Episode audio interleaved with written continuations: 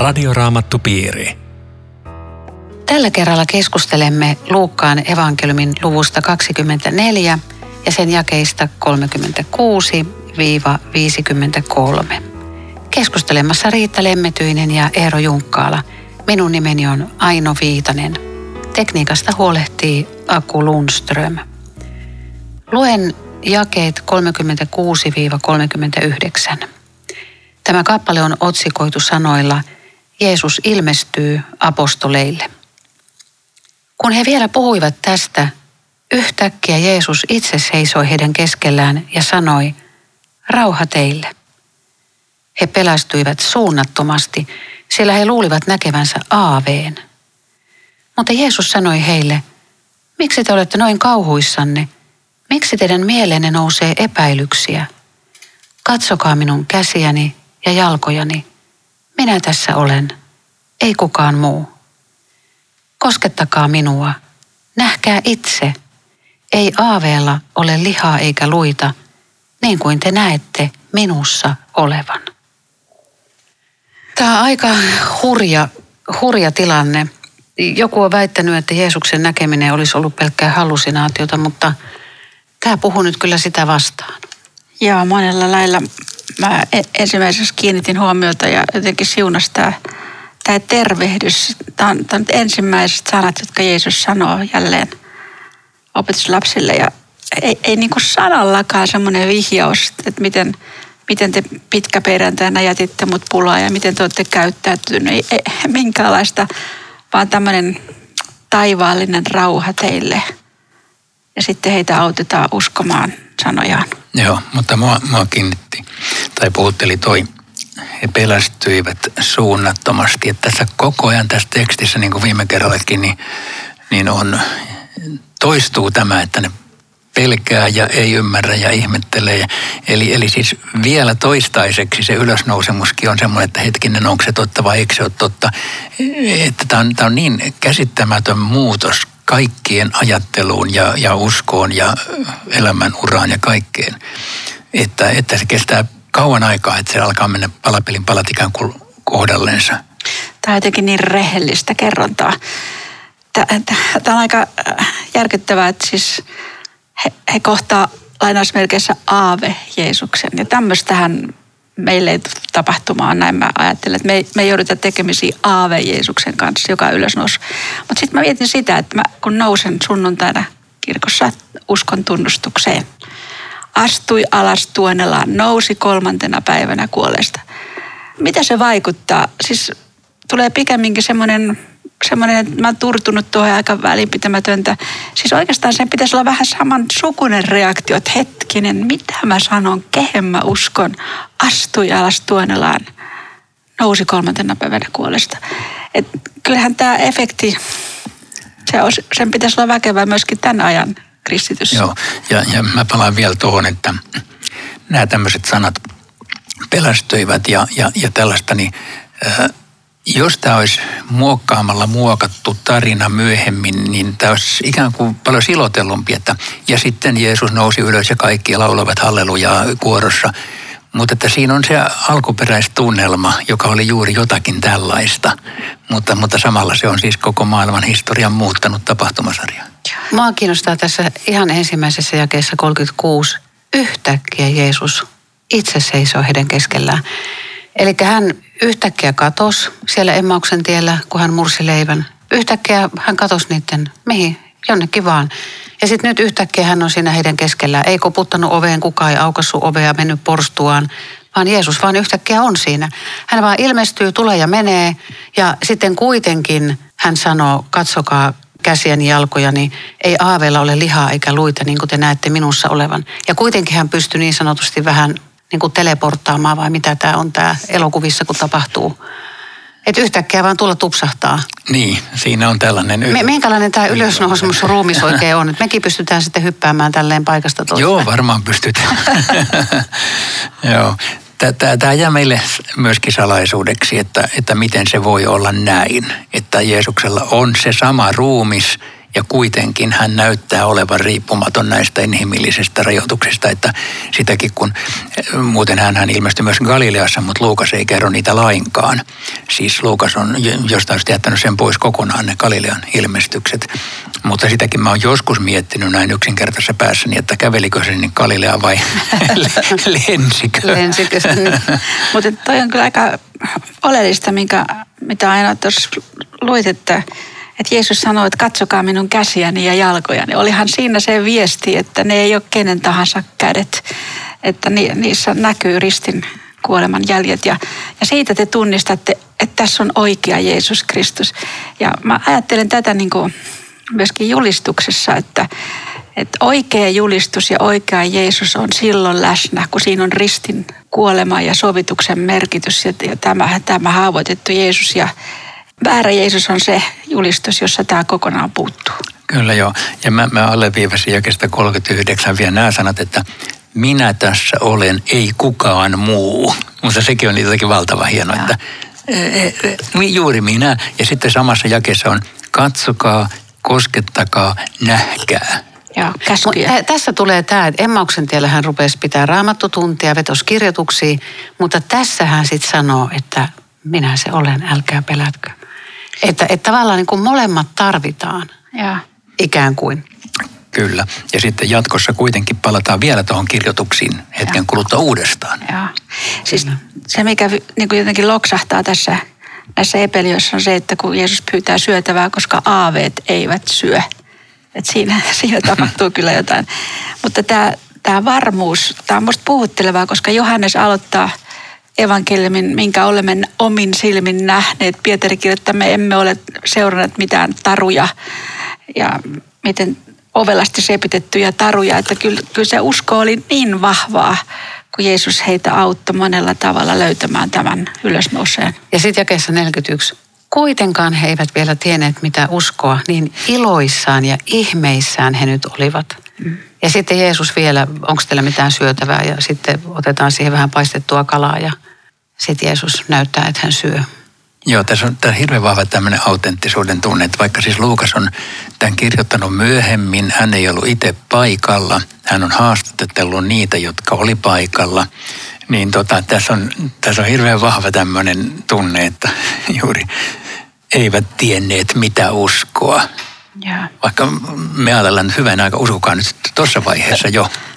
Mutta niin kuin sanoit Eero, niin Jeesus palaa kirjoituksiin tuossa jakeesta 44 eteenpäin.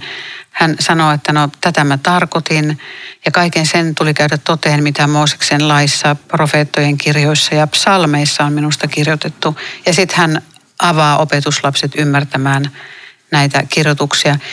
Tota, luetko Eero tuosta jakeet 46 ja 47? Siinä on ehkä niin kuin tiiviisti se viesti. Joo. Hän sanoi heille, näin on kirjoitettu. Kristuksen tuli kärsiä kuolema ja kolmantena päivänä nousta kuolleista ja kaikille kansoille Jerusalemista alkaen on hänen nimessään saarnattava parannusta ja syntien anteeksi antamista. Ja sitten seuraava, ja, ja te olette tämän todistajat. Tämä muuten, tämä siis tulee tämä, mikä on jakeessa 44, jo sanottu tämä Mooseksen laissa profeettojen kirjassa ja psalmeissa, niin se on se on siis tässä kahteen kertaan tässä luvussa, se oli jo jakeessa 27 edellisen kerran. Eli sekin tulee erittäin alleviivatusti, että Jeesuksesta on kirjoitettu läpi vanhan testamentin. Saatte etsiä häntä Mooseksen kirjoista, saatte etsiä psalmeista, saatte etsiä historian kirjoista. Kaikesta löydätte Jeesuksen. Ja se, mikä tulee läpi myöskin, ainakin miten mä sen ymmärrän, on se, että, että kaikessa näissä, kun puhutaan kirjoituksessa, niin tulee alleviivatuksi, että raamatun sana on se ainoa luotettava, että sen päällä se usko rakentuu. Jos meillä ei olisi tätä, näitä kirjoituksia, niin meidän usko olisi ihan tyhjän päällä. Että kyllä se, se on siis luovuttamaton asia ja suuri rikkaus, että kristityt tuntee kirjoitukset. On. Sitten tietenkin, jos nyt haluttaisiin tehdä tämä asia pikkusen vaikeammaksi, niin voitaisiin kysyä tuosta 46 jakeesta, että – missä siellä on kirjoitettu, että Kristuksen tuli kärsiä kuolema ja kolmantena päivänä nousta kuolleista? No ensimmäisenä ainakin tulee Jesaja mieleen ja hänen ennustuksensa, josta oikeastaan kaikki nämä asiat on löydettävissä. Ainakin kun jälkeenpäin ruvet katsoa ylösnousemuksen Ja ensimmäisestä Mooseksen kirjasta protoevankeliumi, missä, missä tota, vaimon siemen rikki polkee käärmeen pään. Joo, to, tä, tällä tavalla se kulkee tavallaan läpi, läpi kuitenkin näiden ennustusten, vaikka se on pikkusen sieltä niin kuin kaivettava. Ja sitten on Jesaja 53, mikä Riitta sanoi, niin sehän on tietenkin kaikkein ylivoimaisesti niin kuin kirkkain Jeesuksen kärsimystä ennalta osoittava luku. Mutta että kyllä se on siellä, siis se on siis psalmissa 22 ja Sakarian kirjassa lävistetty Messias muuten. Siis mehän lähdetään tässä jonkun ajan kuluttua löytöretkelle hakemaan vanhan testamentin kirjoituksista tätä, tätä Kristusta, kunhan siirrytään vanhaan testamenttiin, että, että se on hyvin mielenkiintoista tässäkin valossa. Nyt joku kuulija, joka on ehkä ensimmäistä kertaa linjoilla, niin voi pohtia sitä, että, että miten hän voi luottaa raamatun sanaan, että, että hän voi etsiä sydämestään oikeaa Jumalaa, mutta että kuka on se oikea Jumala, mikä uskonto on se oikea, mistä hän voi tietää, että raamattu on Jumalan sanaa eikä raamattu ole ihmisten sepitelmiä. Eero.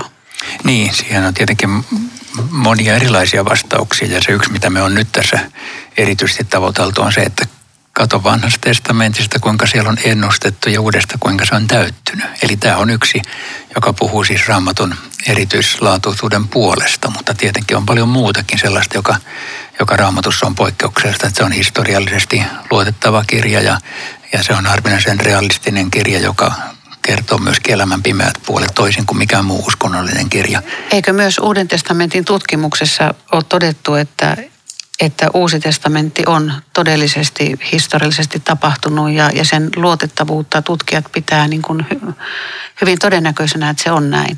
Joo, joo, siis ei, ei siihen varsinaisesti mitään epäilystä ole. Siis se, sekä nämä tekstit on säilynyt tämmöisenä ja, ja, ja näin, mutta sitten, sitten jossakin kohdassa jää uskon asiaksi se, se, että sä uskotko se, että Jeesus on todella vapahtaja.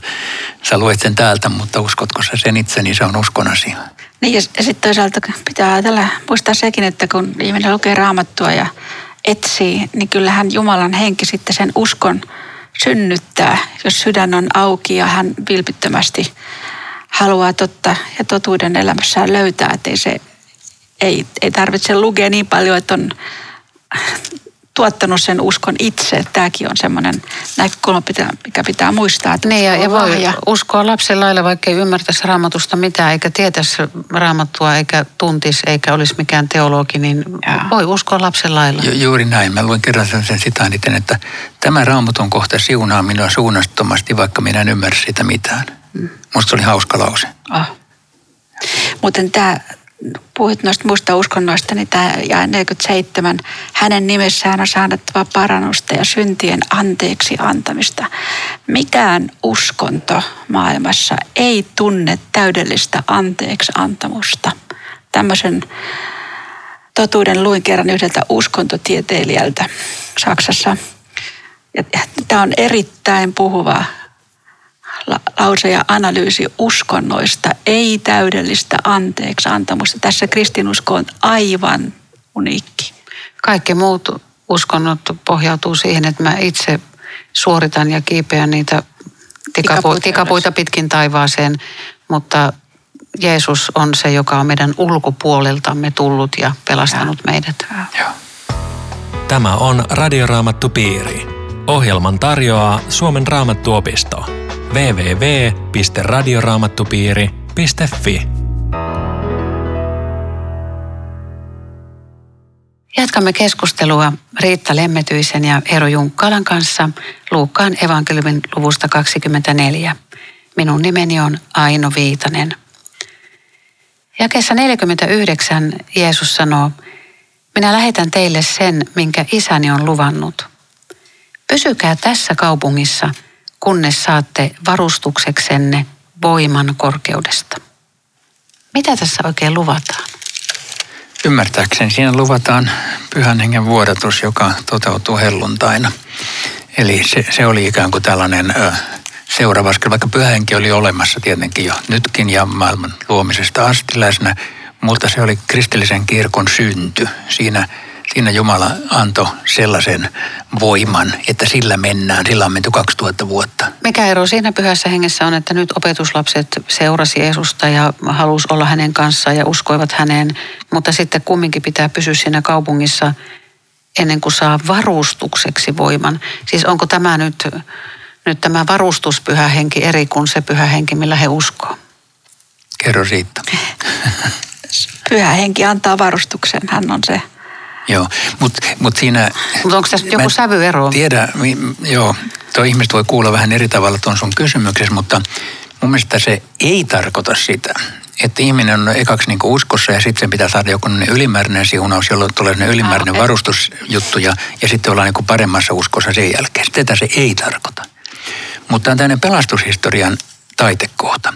Niin, että ennen helluntaita tietenkin pyhänkin oli olemassa ja Jeesus oli olemassa ja, ja koko usko oli olemassa.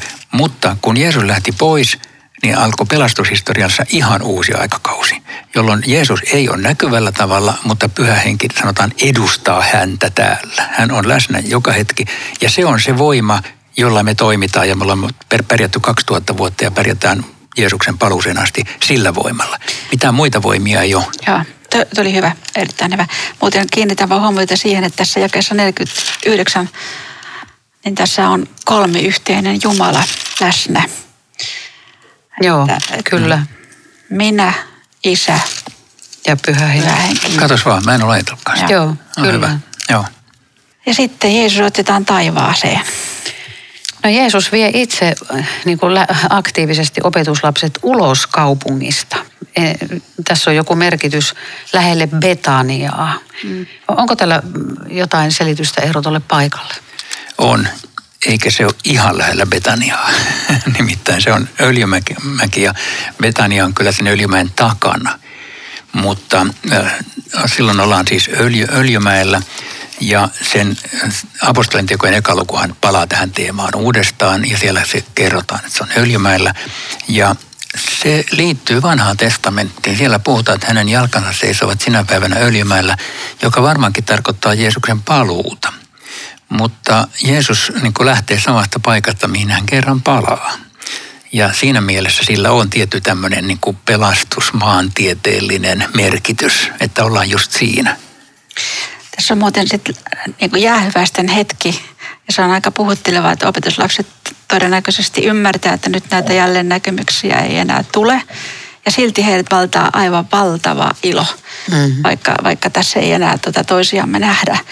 Muuten Martti Luther selitti tätä saarnatessaan tätä, kun Jeesus erkanee ja hän sanoi musta ihan niin kauniisti, että jos Jeesus olisi maan päällä, niin hän ei voisi olla lähellä meitä kaikkia. Mutta koska hän on taivaassa, hän on meitä lähellä, jokaista.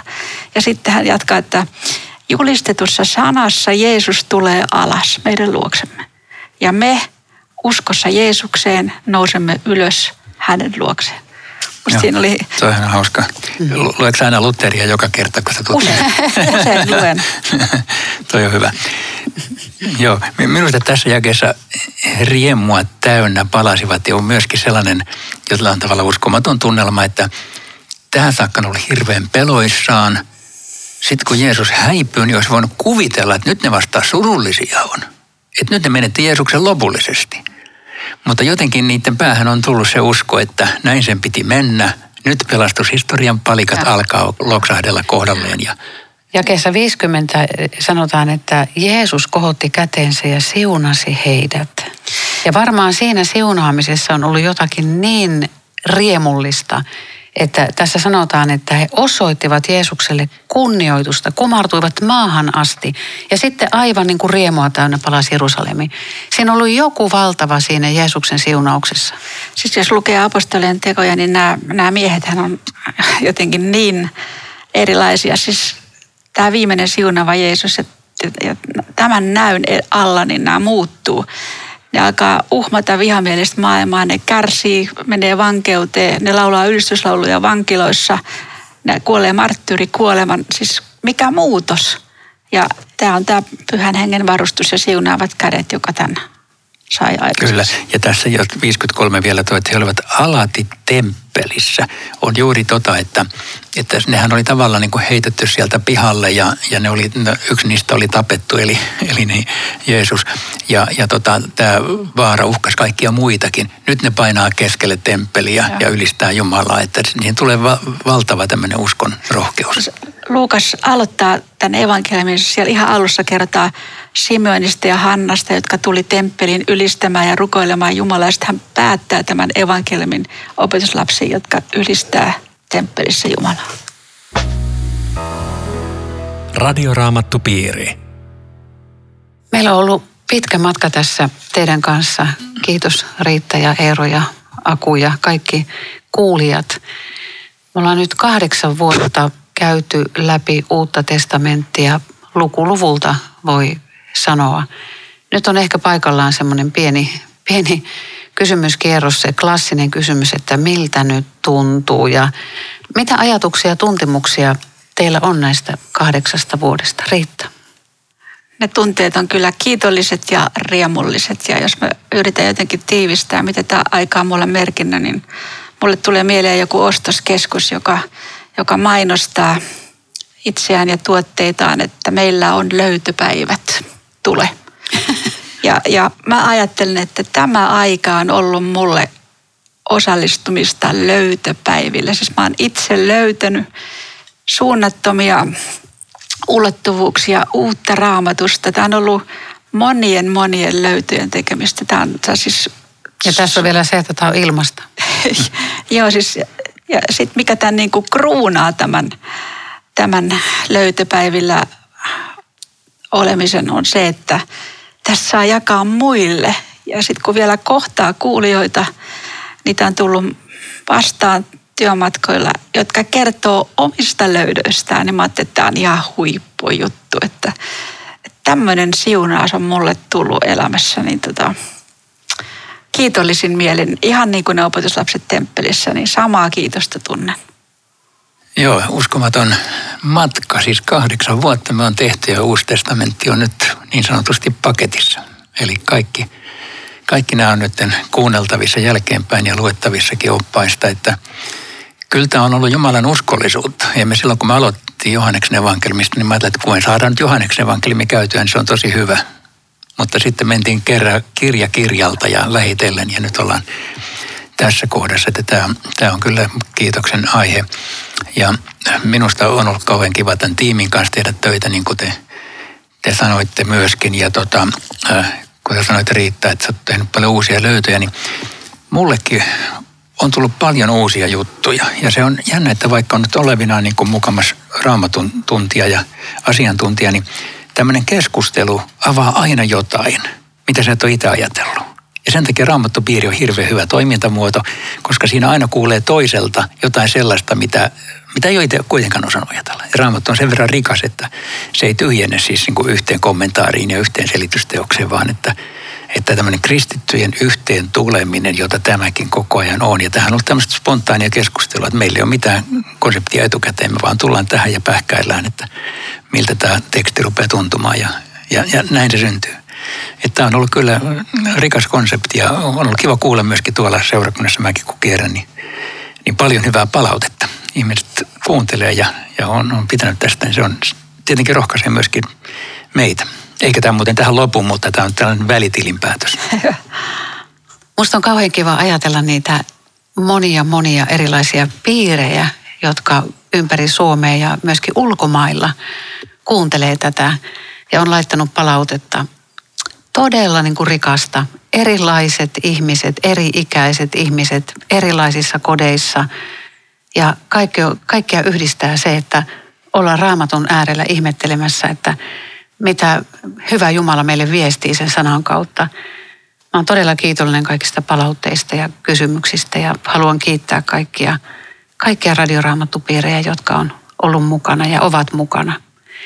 Itse mä oon eniten saanut, kun mä tutkin sanaa ihan hiljaisuudessa yksin kotona, luen kommentaareja ja luen raamattua, niin ne löydöt ja ne kysymykset ja, ja kysymyksen asettelut, mitä sitten tänne tuon, niin, niin niistä ehkä mä oon saanut eniten. Ja, ja sitten on kauhean kiva kuunnella teidän, teidän, teidän vastauksia ja sitten musta on mukava vähän välillä niin kuin kiusata teitä ja vähän, vähän asettaa kyseenalaiseksi. Ja, mutta se kuuluu, kuuluu sitten tähän tehtävään. Mutta tämä ilo ei nyt onneksi lopu tähän. Keväällä 2021 tällä ohjelmapaikalla tiistaisin tulee uusintana apostolien teot. Ja syksyllä me saamme aloittaa sitten täysin uusilla ohjelmilla. Lähde silloin meidän kanssamme vanhan testamentin tutkimusmatkalle. Lisätietoja löydät osoitteesta www.radioraamattupiiri.fi. Ja kaikki meidän tähän astiset ohjelmat löytyy nettisivuilta sekä Spotify-komista. Ole hyvä Eero. Niin, jos me vielä yhdessä hiljennytään, siis tämä tekstihän päättyi siihen, että Jeesus kohotti kätensä ja siunasi heidät. Me voidaan yhdessä vielä kuulijoiden kanssa rukoilla ja voitte sitten ottaa vastaan siunauksen. Jumalan siunaushan ei ole vain mikään tällainen repliikki taikka hyvän päivän toivotus, vaan se on jotain sellaista, joka myöskin välittää Jumalan armoa ja anteeksiantamusta ja Jeesuksen kohtaamista. Hiljennytään yhdessä. Kiitos Jeesus, että olemme saaneet sinun kanssasi kulkea nämä päivät ja viikot ja vuodet ja sinun sanasi kanssa. Kiitos, että olet ollut läsnä ja olet tänäänkin ja olet myöskin huomenna kaikkina elämämme päivinä. Kiitos, että saamme ottaa vastaan sinun siunauksesi. Herra, siunatkoon sinua ja varjelkoon sinua. Herra, kirkastakoon kasvonsa sinulle ja olkoon sinulle armollinen. Herra, kääntäköön kasvonsa sinun puoleesi ja antakoon sinulle rauhan. Isän ja pojan ja pyhän hengen nimeen. Aamen. Radioraamattupiiri. www.radioraamattupiiri.fi